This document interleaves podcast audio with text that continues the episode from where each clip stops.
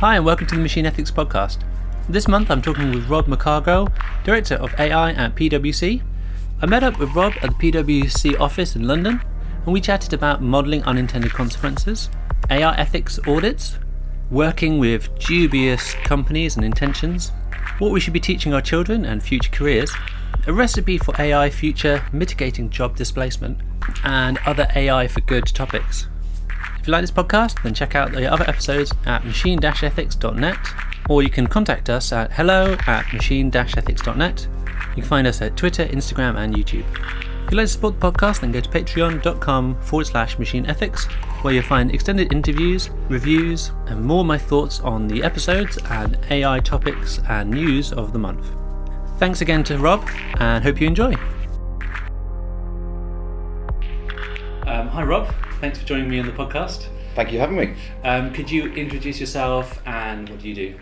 Absolutely. So uh, I'm the uh, Director of Artificial Intelligence at uh, PwC in the UK. Uh, so our team is basically tasked with uh, applying the technology across the breadth of our organisation on both internal projects, but also working with our clients across all industry sectors on solving some of their hardest business problems as well using different forms of AI a lot, of the other things I'm involved with uh, also involve uh, working with governments around the world on the impacts on national strategy and policy. And uh, as part of that, I sit on the advisory board of the all party parliamentary group on, on AI, amongst other appointments. Yes. So it's been said that you're the nicest man in AI. How do you feel about that? Well, it depends who said it. To be honest, it's the first time I've heard it. Um, it, it was, it's endearing. an endearment. Um, so, uh, on that point, uh, Rob, to you, kind of what is AI? When you're talking about AI, what, what are you talking about uh, more specifically? Well, I think it depends on the, uh, the, the audience that we're dealing with at the time, and uh, if we're working uh, with clients across different uh, corporate functions, across HR, for example, and, uh, and compliance, maybe we don't necessarily get into a, the deep, deepest of technological descriptions. But for me, I think it's a high level to differentiate from technology of old technology that falls into the AI domain of technologies that can sense, think, act, and through an iterative feedback loop learn. And uh, they clearly sit as interesting bedfellows along more mature technologies such as robotic process automation, for example. But we try to focus across the breadth of the main AI technologies.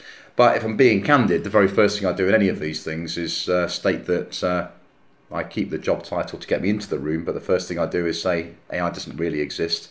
We have this assembly of really interesting technologies that underpin it, from machine learning and deep learning to natural language processing and generation and other techniques.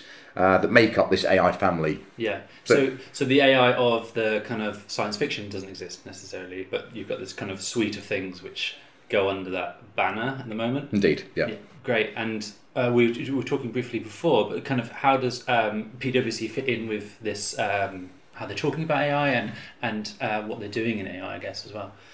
Well, I think where we're at now is uh, we've seen amazing breakthroughs of technology in um, in consumer use cases, in use cases of uh, fascinating utility, but not necessarily uh, huge amounts of consequence uh, on people's lives. So there's fantastic things being served up through I don't know, maps or movie recommendation engines uh, and, and, all sorts of uh, e-commerce types of applications. I think where we're starting to see uh, businesses in, for example, heavily regulated industries, healthcare, financial services, banking, insurance, etc., uh, criminal justice, starting to wrestle with this technology, realizing that this has a profound impact on their business. They have to get moving on, starting to embrace and adopt. But by doing so, this opens up this whole cupboard of uh, new risks uh, which I'm sure we'll get into over the course of the conversation today. So for us, I think because we're already working with just about every organisation across the, the, across the land in some capacity, either auditing or, or advising them in some capacity. Um, we're, we're often on site there as the trusted advisor to help debunk some of the mythology, provide the right level of comfort and confidence around the tech, and allow yeah. them to get started and start moving at pace with the innovation offered by AI. So I see you a lot at these sorts of conversations. Um, like you mentioned, the the kind of what happens when you have these um, sorts of technologies in those places, in healthcare, in the justice system. Um, are there some like top level? Um, I mean, obviously this is the machine ethics podcast, and we talk a lot about these sorts of things. Um, is there some of the things which you're, you're keen on, like things that you are uh, interested in talking about in terms of those sorts of ethical issues? Yeah, I mean, I, I think um, I'll be more led by the uh, you know the, the explosion in these events that I get the privilege to go and speak at, and and I think judging by the Q and A after them, the two areas that seem to elicit by some considerable distance the most mm. interest and the most uh, uh, inquiry. Uh, first of all, I think is around the impact on the workforce through automation, uh, through human machine interaction, and uh, through the whole education skills and uh, future proofing of careers. Yeah. I think that's one big category that always uh, creates a huge amount of interest. And then uh, anything else that falls into that AI ethics bucket is again of significant interest and. Uh, and that's for me is is a fascinating area. and as we start seeing uh, this starting to scale in, in these use cases of significant consequence. Uh, this brings a whole level of interest across the breadth of different corporate functions to make sure that people are fully conversant with the, uh, the implications on their business.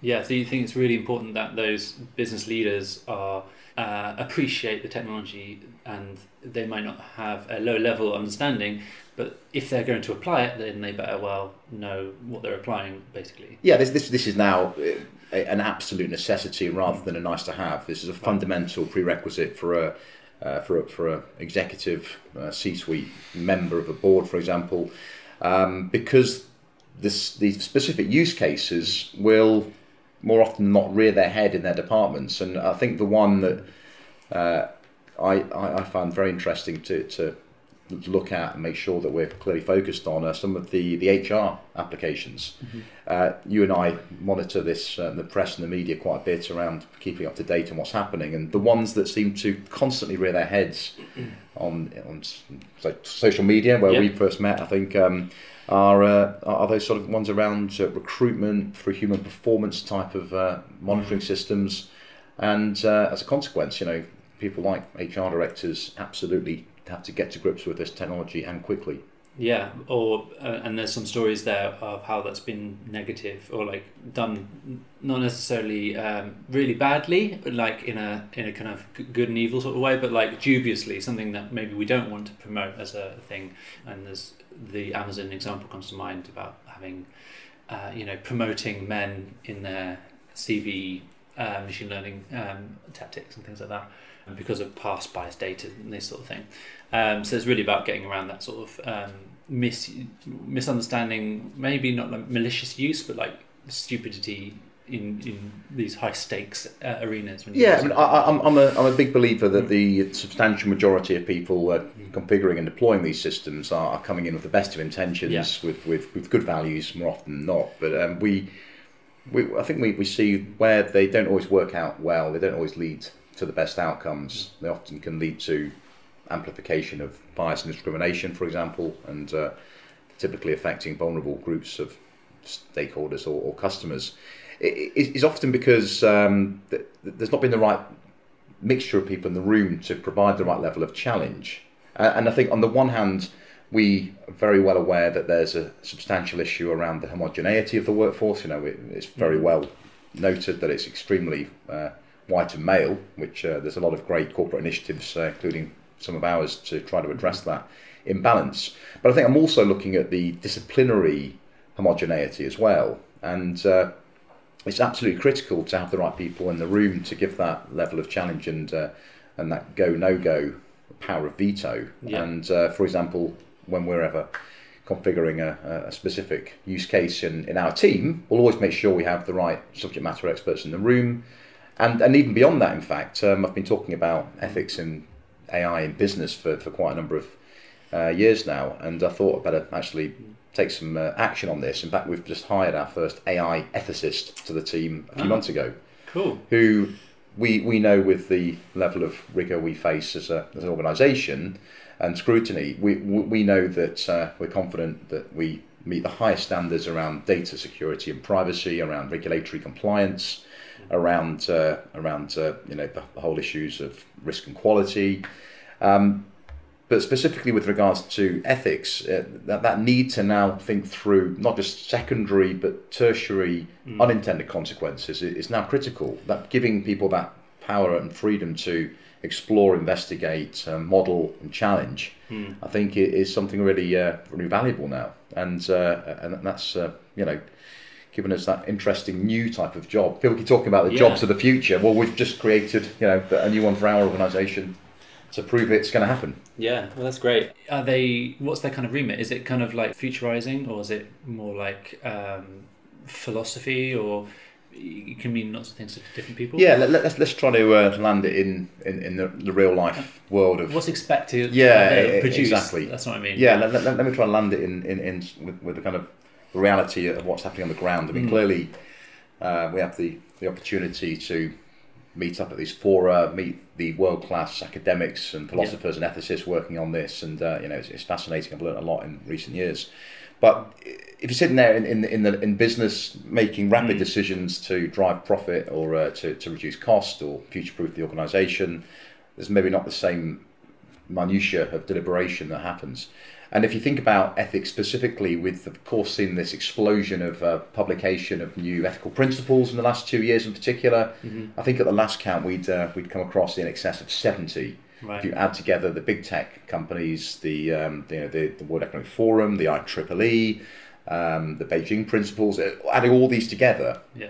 you've got a, a lot of uh, material out there, and uh, reality of business is going to be able to read all of those, um, discern which one is most appropriate for their particular geography and setting, Yep. and uh, and act accordingly. And so, what what we what we have is uh, uh, we we actually have read all of these. We've got a whole team on it and uh, went through Yeah. with a fine tooth comb and, and uh, built effectively a traceability matrix. So what we can now be able to say to clients through um, what we call our responsible AI approach Mhm. is okay. We feel that we've put the right governance in place around the project. Um, it's had the right uh, uh, approach in terms of uh, identification and debiasing of, of, of data sets prior to training.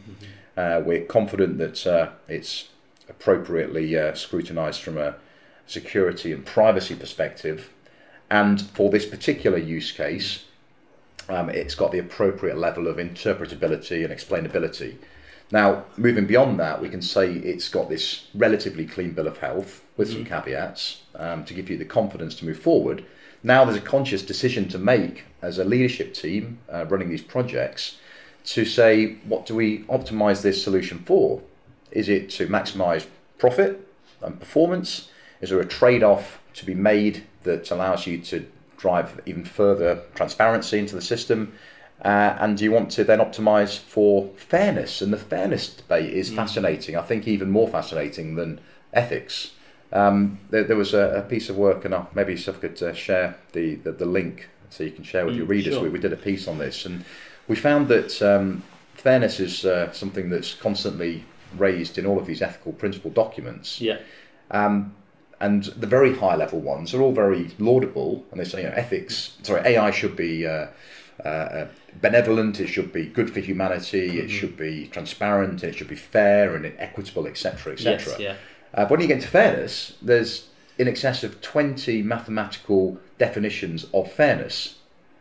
So if you then just take that, so well, who's it fair to? Yeah. You can't be fair universally to every single person in society. Yeah. Therefore, do you have to define who it's fair to? Yes. So, so when you get into those sort of conversations, you can really make sure that the, the projects are proceeding with um, that level of rigor of conversation, uh, certainty, buy-in, and a conscious choice around what the project is is optimized to do. Yeah. Uh, and uh, they're the sort of things that, that our own ethicists will, will, will have the ability to, to shape and steer those conversations for our own projects and our clients that we work with.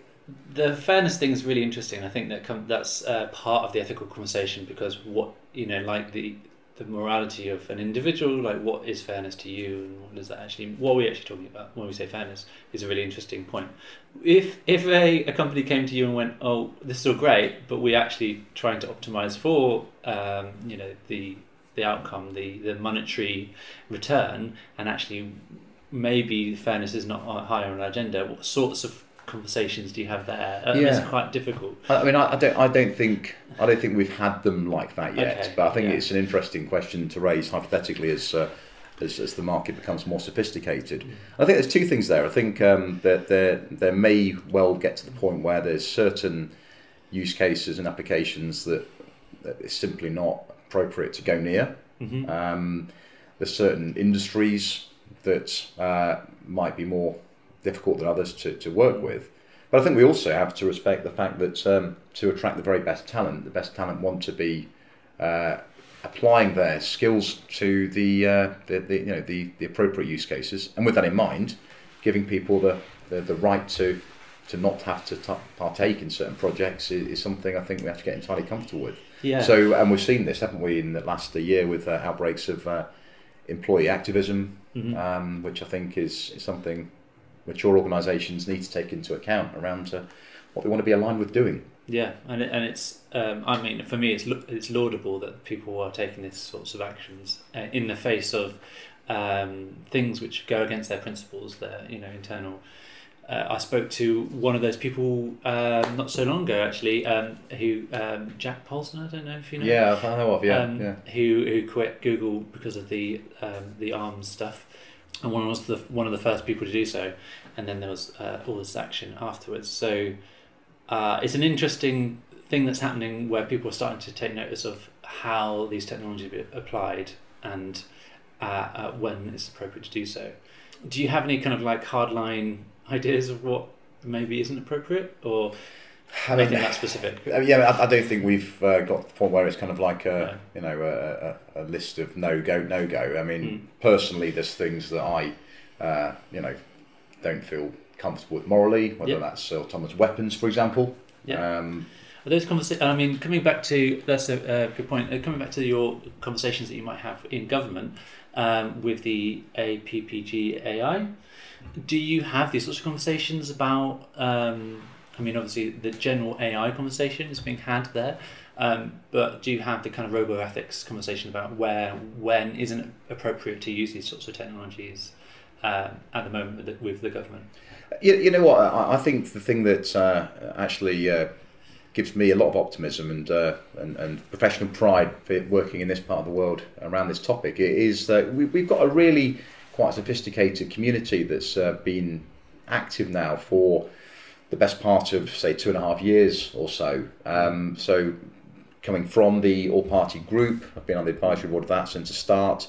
That's then led through to the uh, you know the uh, the, the publication and the and the, the evidence taking of the um, uh, House of Lords Select Committee with with, with Lord Clement Jones, uh, the the uh, AI review with with Dame Wendy Hall and Jerome Pesenti, and then now onto the AI sector deal, which is now led to this proliferation of new uh, activities and the Centre for Data Ethics Innovation, uh, the Government Office for AI. You know, we- we've seen a huge array of uh, of quite tangible progress in the last two and a half years, uh, and for me, that uh, I've lost count of the number of times I've been in Parliament, you know, hearing or giving evidence. Uh, in excess of 30 maybe in the last uh, couple of years and yeah we've absolutely covered the the broad spread of topics from regulation and uh, you know geographical uh, prominence and academia, skills education, ethics. That the whole panoply of, uh, of topics, I think, it has been well well looked into, and uh, some of these more contentious ones absolutely are are there. Yeah. So you know, in defence of politicians, um, it's easy to guess sweep it all up and say. I think I saw a tweet yesterday saying politicians don't get this. I actually reject that because I think I think um, a number of individual ones that I've had the, the privilege of, uh, of working with uh, have actually got a really good grasp of this. Um, so I think, it's, I think it's a case of lumping everyone in the same bucket here. Yeah, nice, great. Um, uh, I was going to ask what the outcomes were, but I think you've nicely kind of um, outlined that.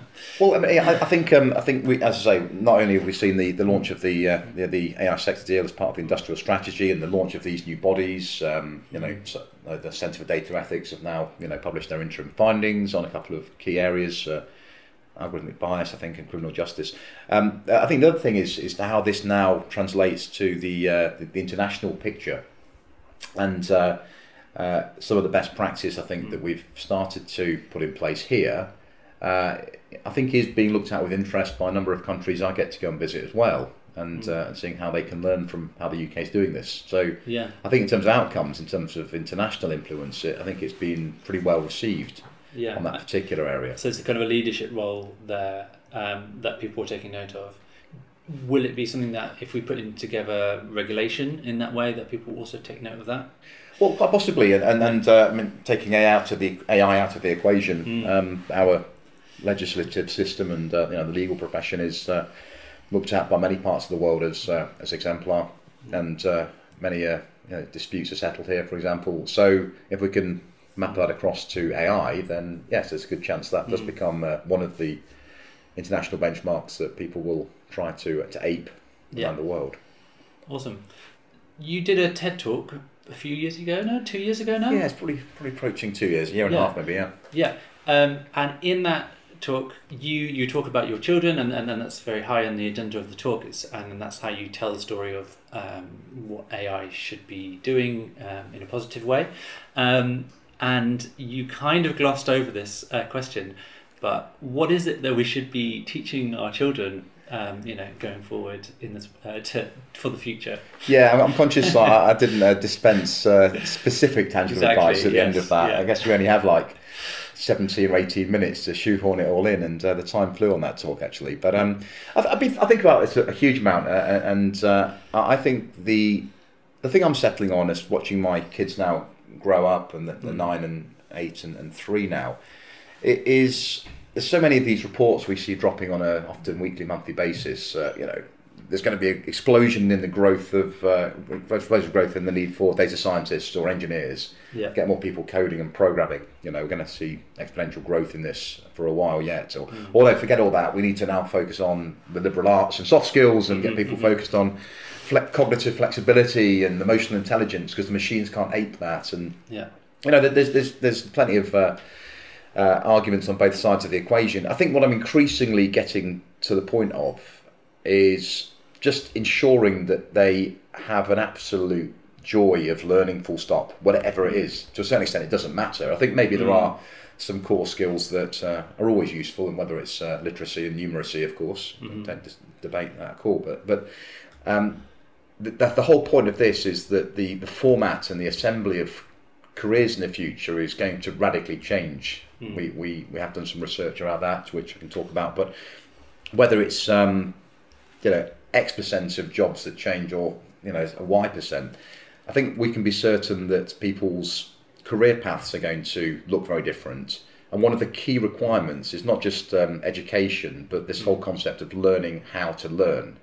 And you're only going to want to continue to learn how to learn if you love learning Yeah. uh, and being able to very comfortably pivot and adapt and change course at the drop of a hat, I think is just going to be part of the course for the workforce in the future. Mm. Um, so, to a certain extent, I'm not being prescriptive by trying to force them down a path. Um, I, I'm just trying to invigorate and uh, and uh, celebrate, you know, anything that they seem to thrive off that Mhm. particular month, and uh, not trying to sort of force them down a certain path because I think uh, anyone that gives a, a very firm forecast uh, about what's going to be in high demand in 10, 20, 15 years' time, uh, Yeah. I, I think uh, yeah, they're, they're smarter people than me. Right. Okay. Come on. Just to, oh, we'll, we'll do a bet on it and just. Well, I mean, the, the, the, throw, the, the throwaway line I, I use is uh, is is simply that we know that uh, AI and uh, and some of these techniques they, they do struggle with uh, British sarcasm. Aha. So Nice. people that can help, and, and genuinely, you know, there's another study I think by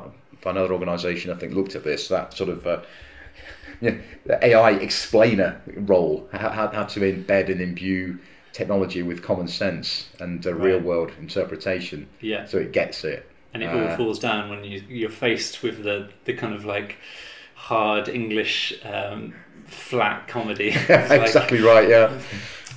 I'm not sure what they're talking about. Um, great. so we're we're okay for now. I think so, yeah. I've got a way to go, yeah. So um, you talked briefly about um, the workforce and, and, and that sort of thing in this conversation we're having about maybe how that's going to change in the future, given you know um, the educational piece.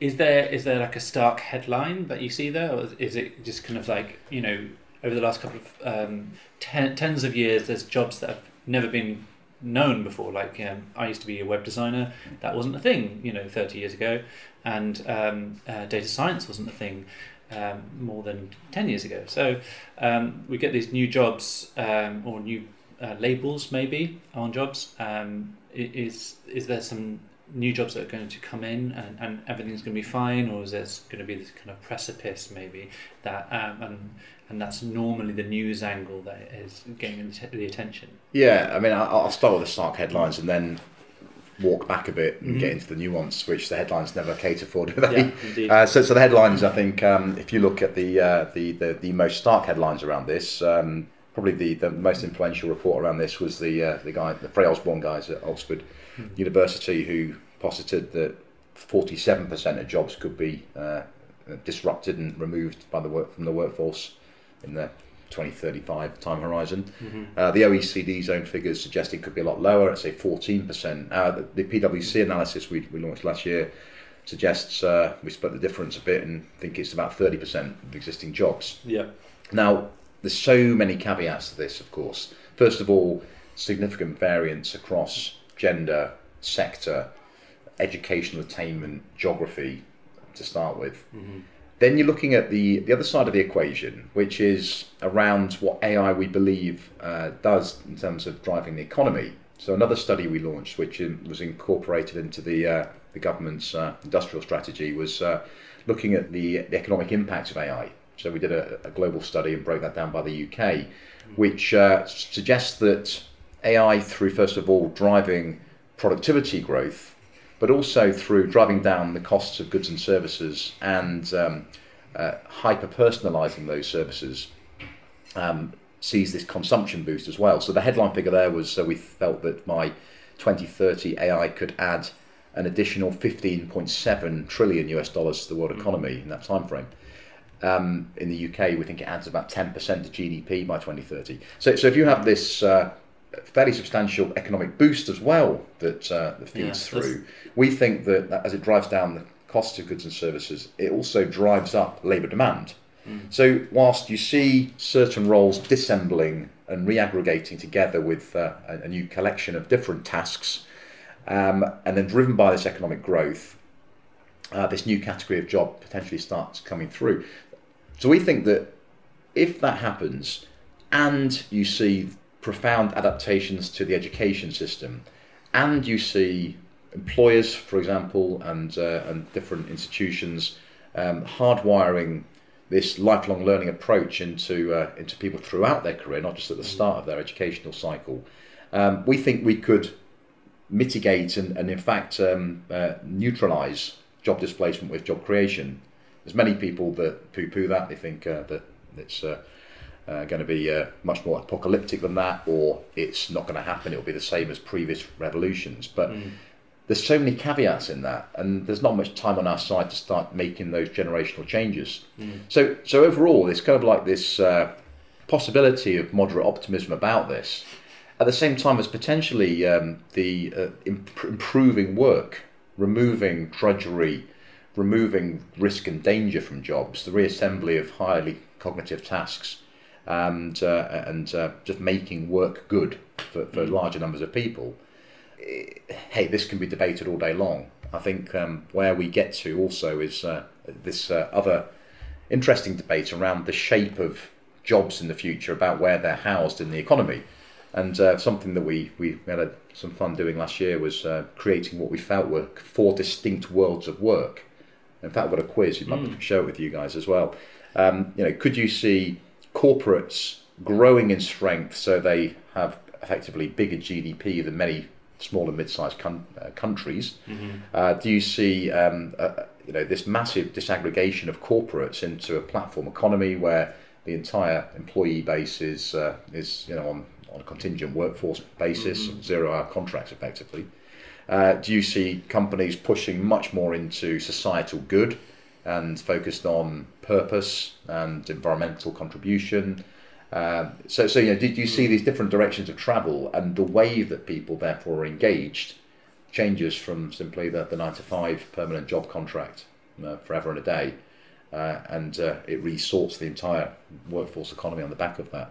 So huge topics up for debate around this, and uh, uh, and the people that attempt to be too precise to put a finer point on it, I think uh, sometimes don't always listen to the, the prevailing disagreement on the other side of the mm. fence.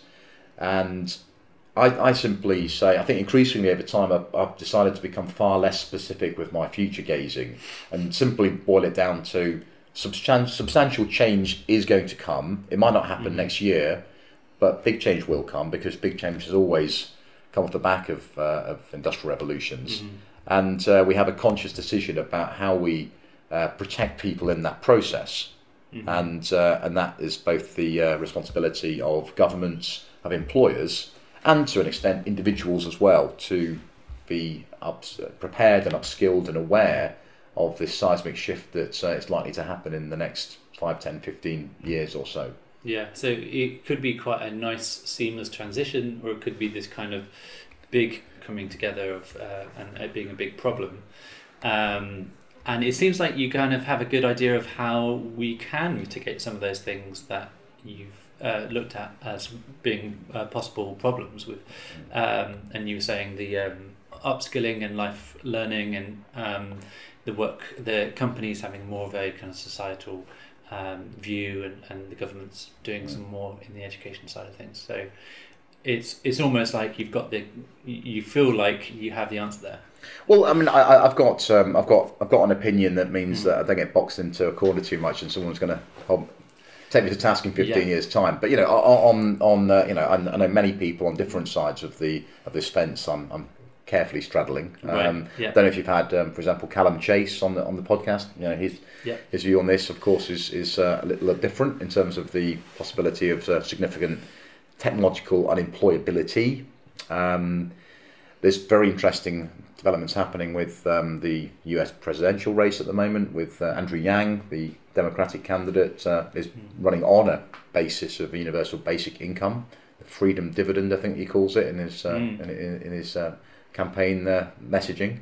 Uh, so that's interesting to see how that might come through, and I think there needs to be a lot more work and research around how do we ensure that the uh, the fruits of this uh, technological revolution are, are, are shared equitably across the broadest cross section of society.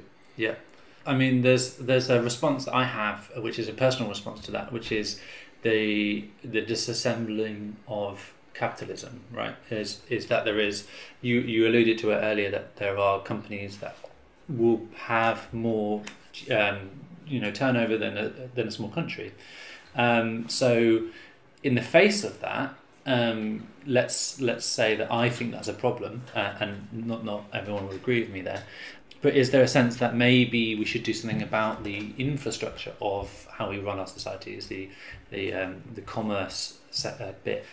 I think um, I think change is, is, is absolutely necessary. Um, how that comes about and to what is the is the exam question here. Mm-hmm. So um, there's uh, there's a great guy who, if you've not spoken to, you should have on the podcast as well, uh, John Havens, who uh, is the executive director of the IEEE's um, AI ethics initiative. I've spoken to John actually. Yeah. John is, is great, and and uh, so and I'm, I'm, on the industry committee of that. It's been a great uh, coming together of people across the world to put mm-hmm. those principles in place, uh, and um, he's he's very much uh, focused upon this whole um, beyond GDP initiative. Mm-hmm. For that's been the the, the stark measure of human progress for, for, for many a generation now, yeah. and uh, appears to be uh, ill suited to where this now goes. How do we ensure that uh, we have the right measures in place going forward that measure what he describes beautifully as human flourishing and uh, well being and, and all those best indicators rather than purely the block of economic growth by, by country? Yeah. And uh, there are a number of measures I think that, that are under investigation, but it does require a entire rewiring and the, the focus upon corporate purpose and mm-hmm. and uh, and, I, and I, I, see some interesting early signs there. Uh, there's been some some really um, meaningful progress towards uh, uh the interpretation and grasp of corporate responsibility, um, in, embedding of purpose, uh, societal impact of, of corporate behavior mm-hmm. um, very uh, admirable efforts by for example, uh, Paul Polman, the outgoing CEO of uh, Unilever, around this topic. Um, and many, much of this, I think, actually is driven by um, employees' demands. I think uh, the generation coming into the workforce now um, want to feel that the lofty values espoused by companies genuinely are mm. embedded, and there's tangible action being taken towards that. And uh, you know, for example, we're very, very much uh, focused upon uh, carbon neutrality and uh, and you know circular economy behaviour mm-hmm. of our organisations around the world. Uh, because our staff certainly expect that to take place now. So the, the signs, but it, this is such a, a, a, rapid technological shift, isn't it? Uh, mm. it could come at us quite fast. So yeah. Uh, there is a need to focus minds on this, and I think this for me, this is why uh, I mean, uh, great. Hopefully, your podcast reaches a quite broad cross section of, of, an audience. Uh, and for me, um, the opportunity to get this conversation out of the technology community, um, all these kind of niche, narrowly focused uh, fora, into a mainstream conversation that is not just about frightening people with pictures of Terminator on the front pages of newspapers. Constantly. It's like a drinking game. You know, every time you see Terminator or something like that in the news, it's like, ah. Absolutely right, drink. yeah. um, yeah, it's, it's embarrassing, isn't it? Would you like to talk about anything else specifically? Um, yeah, yeah. There's, there's one area I think I'm quite excited about. So for the um, for the for the past um, three years, we've been the uh, the founding uh, corporate partner of uh, what's been called the AI for Good Global Summit, which has been based at the, the UN in Geneva, mm-hmm. Uh, uh, and really uh, the the opportunity to start looking at how AI can be harnessed to help us accelerate progress towards achieving the Sustainable Development Goals is, is absolutely now a, a hot area. We're seeing some great applications there in terms of uh, climate change. We've done a number of reports on that. Happy to share some of our mm-hmm. work on that. So, um, marrying up this technology to solve grand challenges, I think, is massively exciting. It empowers the staff. It really wins hearts and minds over, and we think can lead to some tangible progress to move this, move the dial on this as well. So yeah, the AI for good agenda is really exciting. Mm. For me, I mean, I think overall, um, uh, I'm, I'm much more excited about the, the, the use cases. They probably require a bit of explaining. They're not ones that jump out on the headline, but the ones hmm. that uh, when you sit down and work through step by step and demonstrate the value they add are phenomenally valuable. Um, you know, we're doing a lot of work around uh, uh, workforce well-being, making sure the right people are doing the right jobs at the right time that suits their interests. It means that their travel's reduced and our carbon footprint mm. is increased. But they're not stories that jump off the front page of the uh, the top uh, tech publications. Yeah. Explain a lot of a lot of explaining for quite some time. So yeah, the ones that I think are solving proper hard business problems mm. um, and uh, and leading to tangible benefits and uh, and a societal good yeah. are the ones that get me out of bed in the morning. Nice, and and those are sorts of things that you can communicate, you know, in your in your work as well. To hopefully, if we keep communicating the good side of things, that the more good will come back. And, and, I think it inspires the next generation of mm. people to want to come into this profession. It's, yeah. it's red hot. It's, it's uh, you know we're hiring people hand over fist. We've just taken on um, in the UK 110 school leavers who we're fully funding through um, university to build our AI workforce in the future. So uh, hopefully in four years' time they'll come out with no debt, uh, work experience, and uh, some terrific skills to get straight stuck into some of these interesting projects. Yeah. Um, and uh, and uh, you know how we how we sort of demonstrate what they could put their skills towards. I think mm. is a really important selling point for, for business. Yeah, great. Where were you? Uh, 10 and a bit years ago. Where was I? 14 years ago? 15, yeah, 15. Where were you 15 years ago? 15 years ago, God. Uh, yeah, I, mean, I, had a fairly long, circuitous uh, career path to end up here, actually. I, yeah. Uh, I mean, like yeah. PwC with that sort of um, you know offer, you know, taking taking um, you know, when I went for university or whatever. Oh, I would have, yeah. I would have bit the hand off if uh, you could, uh, you know, put me through university, yeah. uh, you know, fully funded with no debt at the end of it, some work experience, job offer. Great. In the hottest area in, in the job market, it's uh, it's a yeah. no brainer. Because you did um, do you, you did microbiology, right? Yeah, yeah. testing the brain it cells. Sounds interesting, though. It was yeah, kind of interesting. Yeah. It was more looking at the uh, the most horrific of uh, tropical medical diseases, basically. Right. So uh, that was quite interesting. But do, uh, do, you think you could? I mean, that's. I feel like it's quite uh, scientific, so it must have led to you know what you do now a little bit. You know, possibly. I mean, understanding. M- maybe. Yeah. Um, but um, I think having had a career much more focused on like the the, the people agenda, Mm-hmm. and that that's swayed me more towards that than the technology. If I'm being candid. Yeah. Um, so we're getting towards the end. There's a question I always ask uh, at the end of the podcast, which is um, probably somewhat already answered through our conversation, um, but it's what excites you about AI and the future, and what is it something that scares you about that as well? Well, I mean, let, let, let, us let's uh, let's let's, uh, let's shoot down this uh, the, the fear one first of all, shall we? Um, uh, I, I don't think AI scares me. Um, what I think um, is really important that we get our act together with at the moment is um, the appreciation that yes, there's some remarkably complicated long range uh, issues that uh, some of the greatest minds are wrestling with with regards to existential risk, the implications of artificial general intelligence and the singularity and AI safety and maintaining you know the issue around runaway intelligence. Brilliant, fascinating stuff I love reading about. Um, with regards to how that matters to life today and business in society right now, um, I, I think it's well serviced, it's got good funding, it can continue on. But for me, it, it's much more important to appreciate and demonstrate and illustrate people, at, you know, in the society at large. This is here. It's already having profound impacts on people's lives, whether it's in democracy or in their choices as consumers and citizens, or in criminal justice or healthcare. Uh, it's here. It's happening. It's making uh, a profound impact today, and therefore everyone has to now start being brought up to speed about this, participating in shaping how this is being evolved, how it's governed, the standards around it, and most importantly, is uh, providing access to the most diverse array of people possible to create AI that's fit for purpose for everybody uh, in a positive way. So there's a little bit of kind of right, you know, let's just separate out the strands here of the, the longer range, fascinating stuff with today and Yeah. next year, uh, and getting the, our act together around that now. So, uh, so, so, it, and part of that is is uh, dispelling the fear uh, and giving people positive confidence that this tech is wonderful if it's scrutinised and governed and trained and inspected and uh, and harnessed the right way. Yeah. It can solve amazingly positive things. Uh, and just to finish on that positive note, the, one of the things that uh, personally keeps me engaged in this is um, the sorts of problems it's now able to start solving. Uh, so several years ago, I uh, I lost my very inspirational mother to uh, one of the worst diseases possible, which is motor neurone disease. It's the terminal debilitating illness, which is absolutely horrendous. And um, the chink of light in this is that um, already there's uh, a British-based uh, AI company, Benevolent AI, you might have heard of them. Um, Yeah.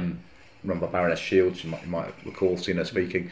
That, that they've already started making progress with their machine learning to start, um, uh, you know, ingesting clinical studies at scale, uh, using that to identify potential new novel uh, treatment regimens and compounds. So, drug discovery is really interesting around this field.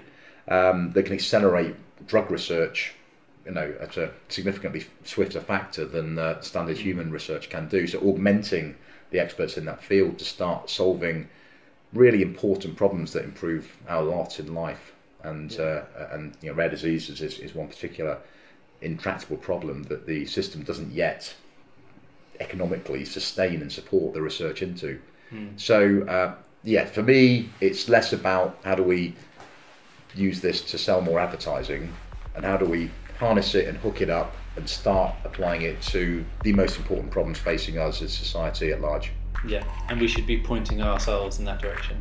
I think so. Yeah. Well, Rob, thank you um, for this fascinating uh, talk and for your time today. It's been a pleasure. Thanks for having me on. Hi, and welcome to the end of the podcast. Thanks again to Rob for finding time for me in his schedule. I think he's often out of the country, so he had to slot me in two months in advance, I think it was. I think there's lots of subjects I could have pressed Rob further on. I think maybe one of the things they asked about working with dubious companies, companies that maybe are optimizing for things which are uh, bad intentions or things which are more capitalist, maybe in their in a way of um, looking at optimizing money over maybe social good, that sort of thing. I think we could have spent more time on that, and I think we could have also spent more time on um, universal basic incomes or what what future jobs might look like. Indeed, but these things are all kind of hard to grapple with, and we only had so much time, unfortunately. So so hopefully I'll find Rob in the future and tackle some of these things. If you'd like to hear more of my thoughts on this podcast and some of the other news from the month in AI, then go to the Patreon, patreon.com forward slash machine ethics. And thanks again for listening, and please rate us and review on iTunes and wherever else you get your podcasts. And hopefully, see you again.